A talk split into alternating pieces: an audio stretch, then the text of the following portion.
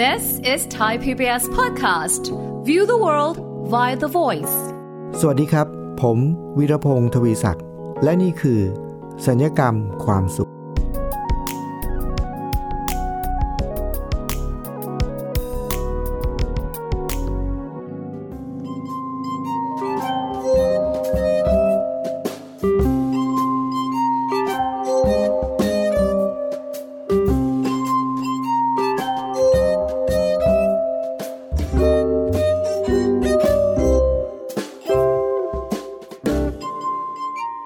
คุณผู้ฟังครับในสมัยที่ผมเป็นนักเรียนตอนเรียนประถมนะครับมีวันหนึ่งคุณครูก็บอกว่าเราเรียนวิชาภาษาอังกฤษเพราะฉะนั้นเราทุกคนจะต้องซื้อ Dictionary นะครับแปลจากไทยเป็นอังกฤษอังกฤษเป็นไทย Dictionary นี่ก็คือเขาเรียกว่าเป็นพจนานุกรมภาษาอังกฤษใช่ไหมครับแปลไทยเป็นอังกฤษอังกฤษเป็นไทยแต่ถ้าเราพูดถึงคำว่าพจนานุกรมเนี่ยพวกเราส่วนใหญ่ก็จะคุ้นกับคำอีกคำหนึ่งนะครับคือคำว่าพจนานุกรมฉบับราชบัณฑิตยสถานนะครับก็คือแปลไทยเป็นไทยอธิบายความหมายอะไรเงี้ยแต่วันนี้ครับคุณผู้ฟังผมจะมานำเสนอพจนานุกรมฉบับใหม่ล่าสุดนะครับวันนี้มีชื่อตอนว่าพจนานุกรมฉบับใครฉบับมัน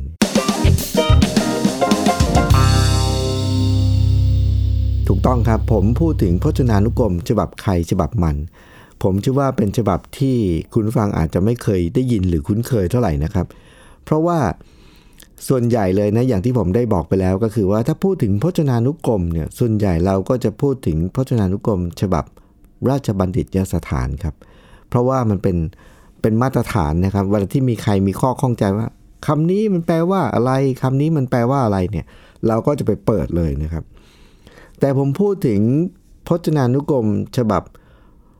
ใครฉบับมันเนี่ยเป็นเพราะว่าผมไปเจอสถานการณ์หนึ่งครับคุณผู้ฟังในชีวิตจริงครับผมพบว่าคำบางคำจริงๆแล้วพจนานุกรมฉบับราชบัณฑิตเนี่ยก็จะแปลความชัดเจนว่าคำนี้หมายถึงสิ่งนี้และคำอีกคำหนึ่งหมายถึงอีกสิ่งหนึ่งคือพจนานุกรมฉบับราชบัณฑิตนี่ชัดเจนครับแต่ที่ผมไปเจอก็คือสถานการณ์มีอยู่ว่ามีคนสองคนพูดคุยกันครับโดยคนที่หนึ่งก็ไปบอกกับคนที่สองว่านี่งานที่เธอรับผิดชอบเนี่ยคือพูดง่ายว่าคนที่หนึ่งเนี่ยเป็นเจ้านายนะแล้วก็ไปตำหนิลูกน้องในเรื่องของการทำงานพอตำหนิลูกน้องเสร็จปุ๊บนะครับลูกน้องก็เลยบอกกับเจ้านายว่าหัวหน้าครับผมขออธิบายนิดนึงครับพอลูกน้องพูดคำว่าอธิบายเนี่ยหัวหน้าก็เสียงโกรธขึ้นมาทันทีเลยนะเขาบอกว่าหัวหน้าบอกแกไม่ต้องมาแก้ตัวนะ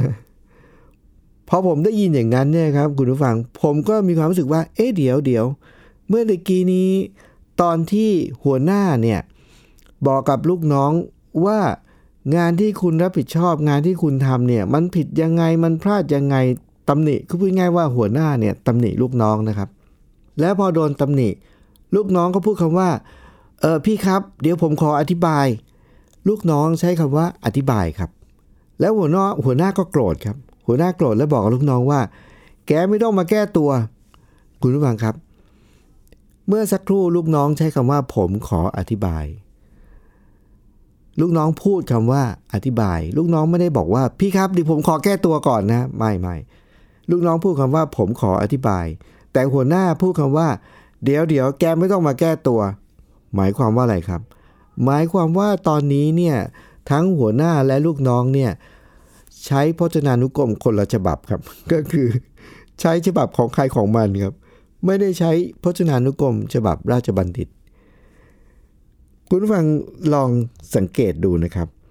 ถ้าผมบอกว่าผมจะเปิดพจนานุกรมเอาคำสองคำนี้ก่อนนะครับคำที่ลูกน้องพูดคำว่าพี่ครับผมขออธิบายนิดหนึ่งนะครับคำว่าอธิบายเนี่ยหมายถึงตามพจนานุกรมฉบับราชบัณฑิตเลยนะครับอธิบายเนี่ยหมายถึง การไขความ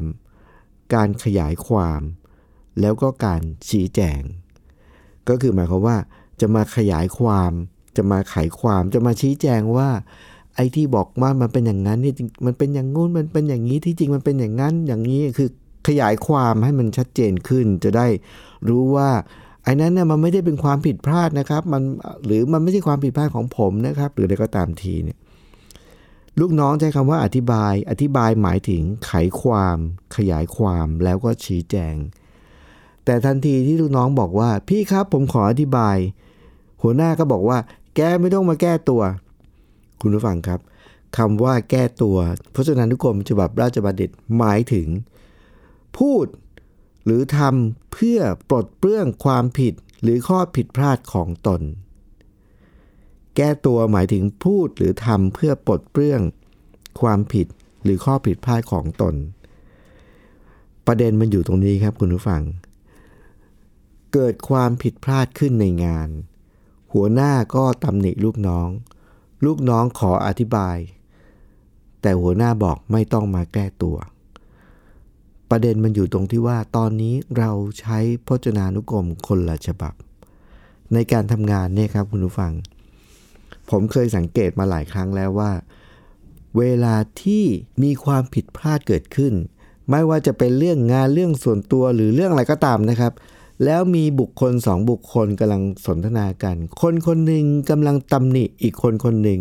หรือกำลังว่ากำลังบอกอะไรอีกคนคนหนึ่งเนี่ยเมื่อไหร่ก็ตามที่บุคคลที่2ซึ่งกำลังถูกตำหนินะอธิบายเมื่อไหร่เนี่ยคนที่ถูกตำหนิกำลังรู้สึกว่าตัวเองกำลังอธิบายครับ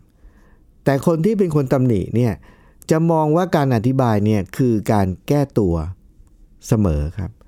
เขาไม่ได้คิดว่านั่นคือการอธิบายเขาคิดว่านั่นคือการแก้ตัวเพราะฉะนั้นคุณผู้ฟังครับถ้าเราเข้าใจแบบนี้แล้วเนี่ยผมคิดว่าสถานการณ์หรือความวุ่นวายสับสนอันเนื่องมาจากการใช้พจนานุกรมคนละฉบับเนี่ยคือใช้ฉบับใครฉบับมันเนี่ยความวุ่นวายสับสนจะไม่เกิดขึ้นครับ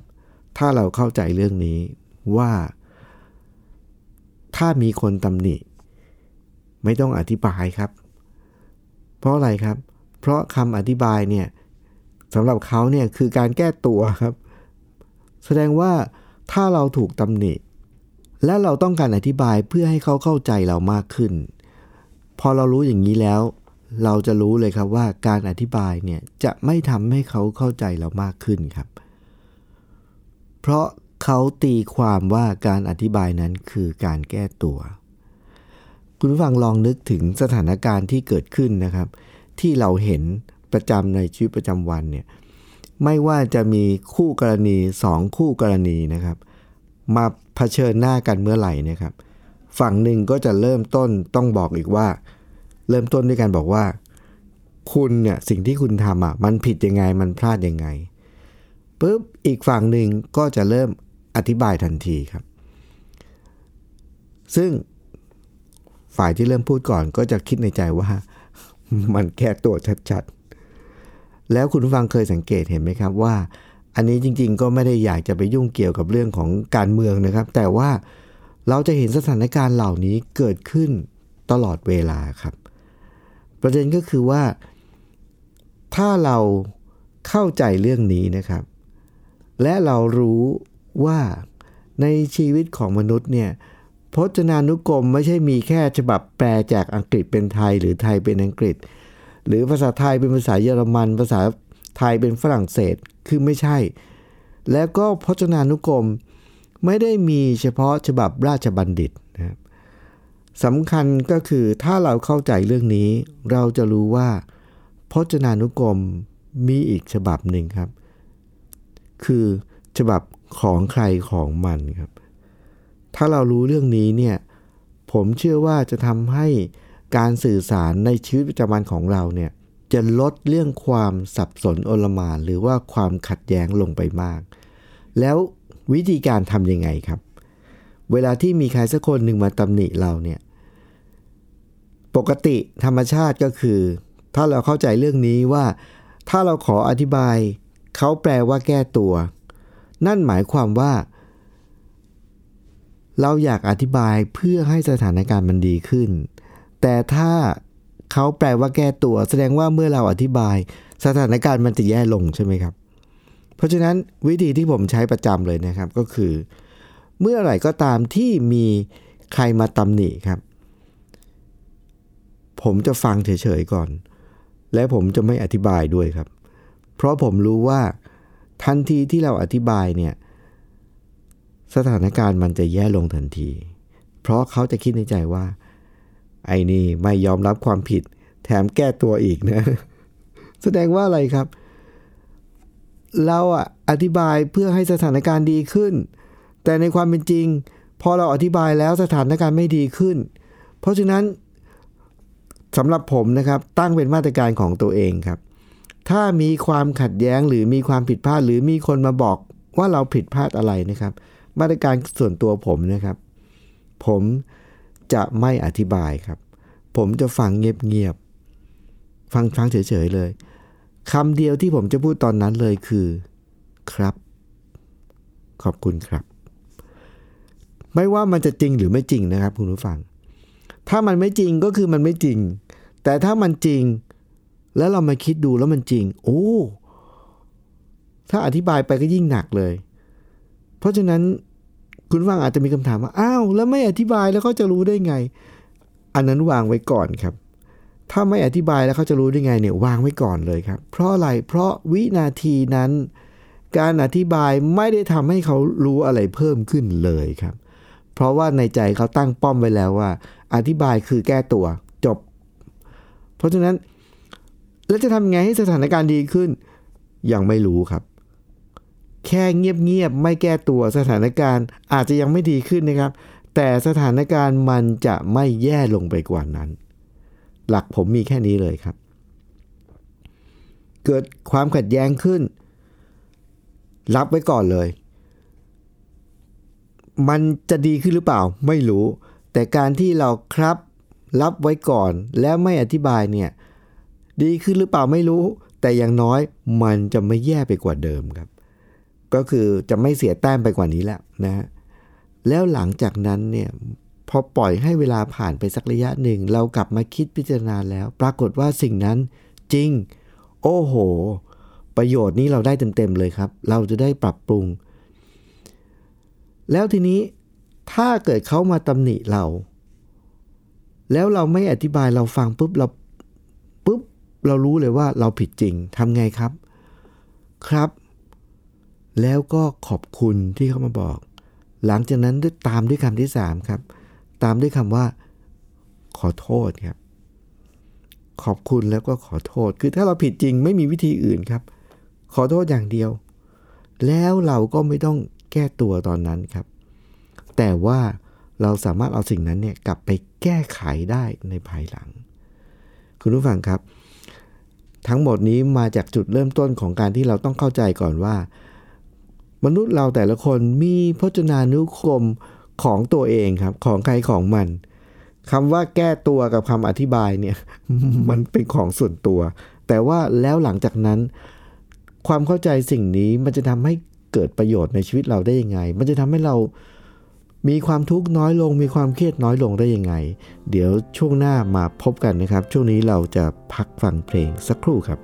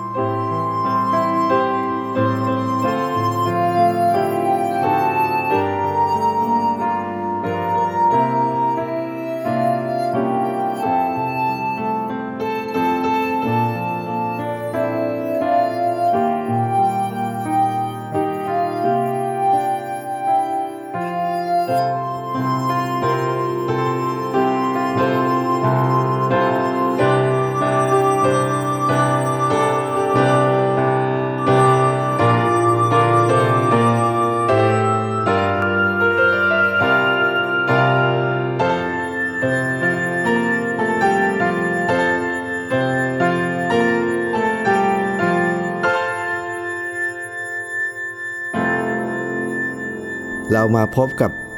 พจนานุกรมฉบับใครฉบับมันตอนที่2นะคุณผู้ฟัง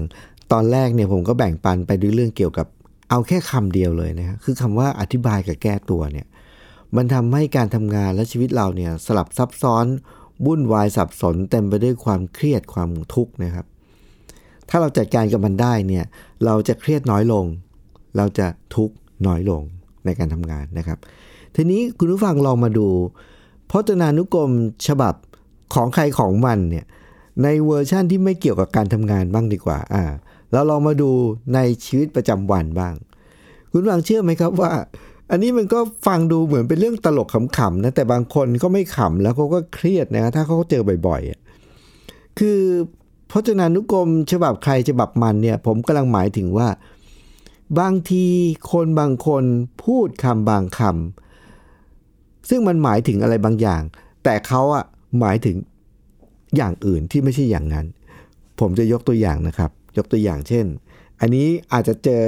ประจำวันเลยนะหลายคนหลายท่านฟังแล้วอาจจะขำเลยนะยกตัวอย่างเช่นคำว่าเวลาที่เราจะไปทานข้าวเที่ยงแล้วก็มีเพื่อนคนหนึ่งเพื่อนร่วมงานคนหนึ่งก็บอกว่าเฮ้ยงานยุ่งอะเดี๋ยวพอดีไปไม่ได้ฝากซื้อหน่อยแล้วกันนะมีเพื่อนมาฝากเราซื้อฝากให้เราเนี่ยซื้อข้าวเที่ยงมาให้เขาด้วยแล้วเราก็จะถามเขาบอกเอาแล้วจะกินอะไรอ่ะเขาก็จะตอบว่าเอาอะไรก็ได้เขาบอกเอาอะไรก็ได้นะอะไรก็ได้นี่มันก็หมายถึงเอาคำนะครับคำว่าอะไรก็ได้เนี่ยมันก็หมายถึงอะไรก็ได้ใช่ไหมครับจริงๆแล้วอะไรก็ได้ก็ต้องหมายถึงอะไรก็ได้เราก็เลยบอกอะไรก็ได้เหรอโอเคถ้างั้นเดี๋ยวจะไปกินร้านตรงนี้งั้นเดี๋ยวจะซื้อไอ้นี่มาฝากแล้วกันนะเอาข้าวกะเพราไก่ไข่ดาวเราเสนอว่าเดี๋ยวเราจะซื้อกะเพราไก่ไข่ดาวแต่เมื่อกี้เขาบอกว่าอะไรก็ได้ใช่ไหมพอเราเสนอว่าโอเคงั้นเดี๋ยวจะซื้อกะเพราไก่ไข่ดาวมาให้นะเขาก็สวนกลับมาว่าไม่เอาอะเพราะว่าเมื่อวานนี้เพิ่งกินมา คุณรู้บ้างครับคุณรู้บ้างเคยเจอสถานการณ์อย่างนี้ไหมครับเวลาที่เขาบอกว่าซื้ออะไรมาก็ได้เนี่ยพอเราเสนอไปอย่างนึงเขาก็บอกว่าพอดีเมื่อวานนี้เพิ่งกินมาน่ะแล้วเราก็คิดในใจว่าเมื่อกี้นี้ใครว่าพูดว่าอะไรก็ได้เราก็เลยต้องคิดเมนูใหม่ให้เขาอีกนะเอาโอเคงั้นเดี๋ยวเอาข้าวไข่เจียวแล้วกันเราก็เสนอต่อข้าวไข่เจียวแล้วเขาก็ตอบมาว่าเมื่อกี้เขาพูดว่าอะไรก็ได้ใช่ไหมพอเราเสนอข้าวไข่เจียวเขาก็บอกว่าโหข้าวไข่เจียวกินที่บ้านก็ได้เปล่าวะคือเสนออย่างที่2แล้วนะครับถ้าเราเสนออย่างที่3ไปเนี่ยเขาก็จะมีข้อโต้แย้งมาอีกสมมุติว่าเราจะไปร้านปากซอยจะซื้อก๋วยเตี๋ยวเขาก็จะบอกว่าเฮ้ยก๋วยเตี๋ยวเจ้านี้ไม่อร่อยวะคือทั้งที่ประเด็นคือเมื่อกี้เนี่ยเขาบอกว่าอะไรก็ได้คุณฟังเห็นความสับสนในการสื่อสารกับมนุษย์ไหมครับเวลาที่เราพูดอะไรบางอย่างซึ่งจริงๆแล้วมันหมายถึงอะไรบางอย่างแต่เขาไม่ได้หมายถึงอะไรอย่างนั้นมันจะทำให้ชีวิตเราที่เดิมมันเป็นเรื่องง่ายๆอันนี้เมื่อกี้ที่ผมยกตัวอย่างเรื่องการฝากซื้อข้าวเนี่ยเป็นเรื่องปกติประจำวันนะที่เราเจอบ่อยๆหรือว่าเวลาที่เราไปสั่งอาหารทานที่ร้านคนที่พูดคำว่าเอาอะไรง่ายๆเนี่ยพอเรายกตัวอย่างมาสักอย่างนึงเขาก็จะไม่เอาไอ้นู่นก็ไม่เอาไอ้นี่ก็ไม่เอาคืออันนี้เป็นแค่ตัวอย่างเดียวครับคุณผู้ฟังลองนึกถึงชีวิตเราในแต่ละวันผมอยากจะบอกเลยว่า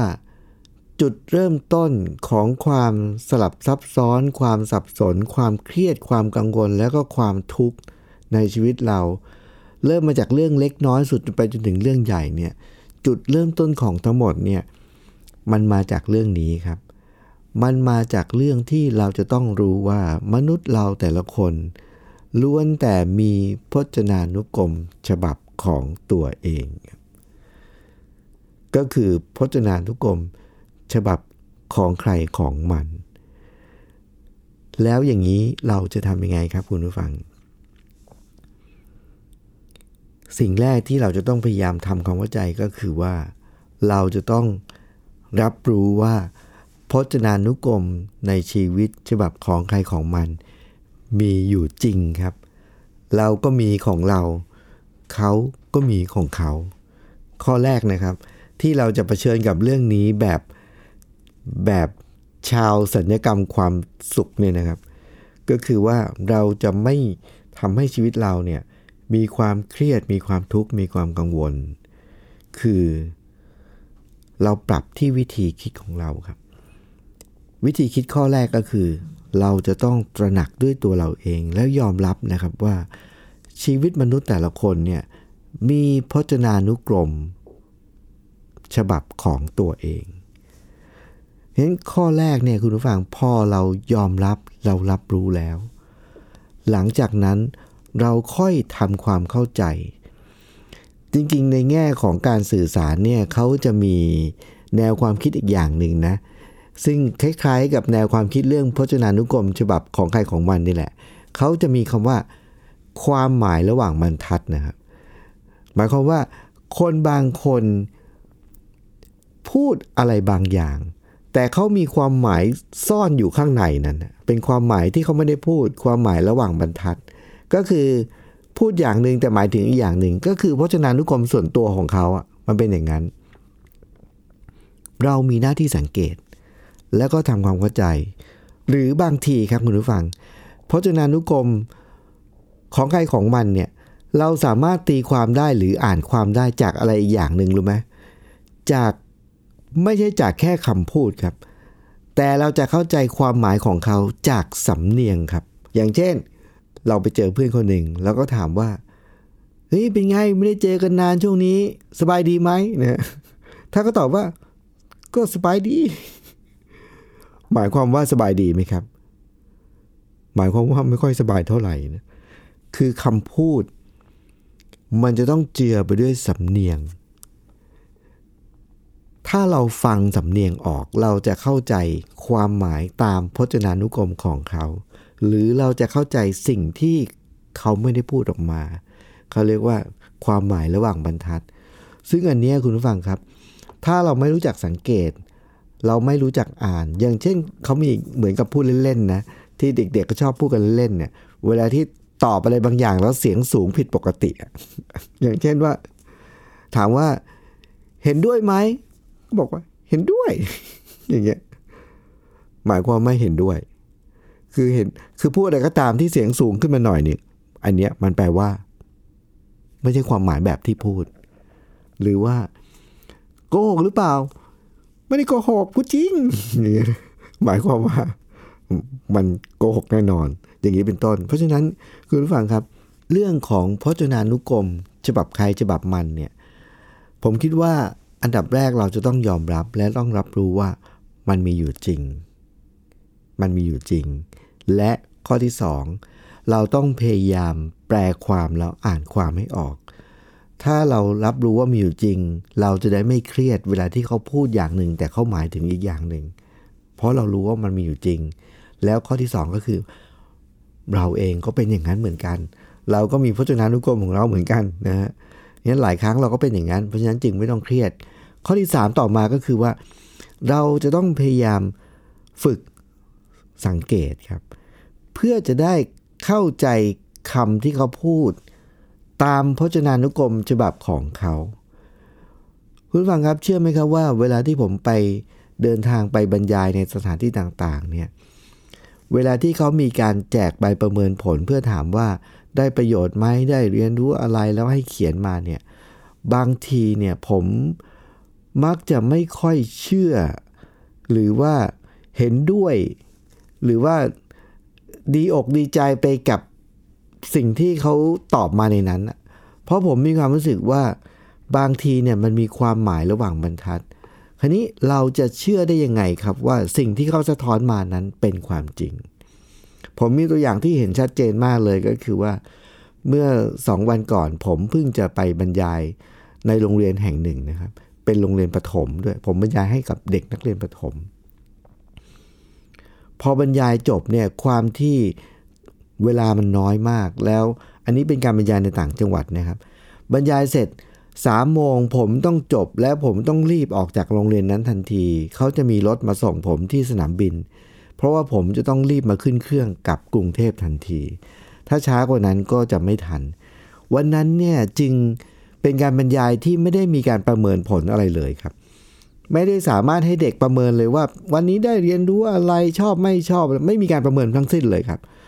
เราก็กลับมาแล้วเราก็นึกว่าโอ้โหวันนี้เราไม่ได้ประเมินผลเลยแล้วเราจะรู้ได้ยังไงว่าเด็กได้รับประโยชน์หรือไม่เขาได้เรียนรู้อะไรหรือไม่นะครับก็เหมือนกับพลาดที่ไม่ได้ประเมินผลครับแต่โดยปกติผมก็ประเมินผลผมก็ไม่ค่อยได้เชื่อมั่นในผลของการประเมินแบบนั้นอยู่แล้วแต่ปรากฏว่าผมอยู่บนเครื่องบินที่สนามบินกำลังจะกลับแล้วครับคุณผู้ฟังมีเด็กนักเรียนประถมนะครับหลายคนครับคือเขาจำชื่อผมได้และเขาก็ไปเสิร์ชหาชื่อผมในอินเทอร์เน็ตและเขาก็ไปเจอ Facebook ของเราในอินเทอร์เน็ตและเขาก็ขอแอดเฟรนด์มาเลยครับในอินเทอร์เน็ตแล้วบอกเขาว่าเขาเป็นนักเรียนโรงเรียนนี้นะครับแล้วเขาก็ส่งข้อความมาบอกว่าขอบคุณมากนะครับที่มาบรรยายในวันนี้เขาได้รับประโยชน์มากเลย1 2 3 4คุณฟังเชื่อไหมครับว่าการประเมินผลแบบนี้หรือว่าการที่เขาพูดแบบนี้โดยที่เราไม่ได้บังคับหรือขอให้เขาพูดเนี่ยมันเป็นสิ่งที่เราจะสามารถเชื่อถือได้มากกว่าการที่เราบอกว่าอ้าวขอให้น้องๆทุกคนเขียนในใบประเมินผลนะว่าวันนี้มาเรียนได้ประโยชน์อะไรบ้างมีได้คุณค่าอะไรก็เขียนมาเนี่ยอันเนี้ยมันเป็นการสื่อสารโดยใช้พจนานุกรมฉบับเดียวกันแล้วเราจะได้สื่อสารแล้วก็เข้าใจเขาแบบถ่องแท้จริงๆเพราะฉะนั้นคุณผู้ฟังครับรายการสัญญกรรมความสุขในวันนี้ก็อยากให้เราได้ตระหนักนะครับว่าเราแต่ละคนล้วนมีพจนานุกรมฉบับส่วนตัวก็คือของใครของมันเพราะฉะนั้นถ้าเราเข้าใจแบบนี้แล้วเนี่ยจะทำให้การสื่อสารในชีวิตเราหรือการเผชิญหน้าหรือการพูดคุยแลกเปลี่ยนกันการอยู่ร่วมกันในสังคมในแต่ละวันเนี่ยเราจะมีความสุขมากขึ้นครับแล้วก็มีความทุกข์น้อยลงพบกับแง่คิดและมุมมองต่างๆนะครับในรายการสัญญกรรมความสุขได้ในทุกสัปดาห์นะครับวันนี้ผมวีรพงศ์ทวีศักดิ์ต้องลาไปก่อนครับสวัสดีครับติดตามรายการได้ที่ www.thaipbspodcast.com แอปพลิเคชัน Thai PBS Podcast หรือฟังผ่านแอปพลิเคชัน Podcast ของ iOS Google Podcast Android Podbean SoundCloud และ Spotifyติดตามความเคลื่อนไหวของรายการและแสดงความคิดเห็นโดยกดถูกใจที่ facebook.com/thaipbspodcast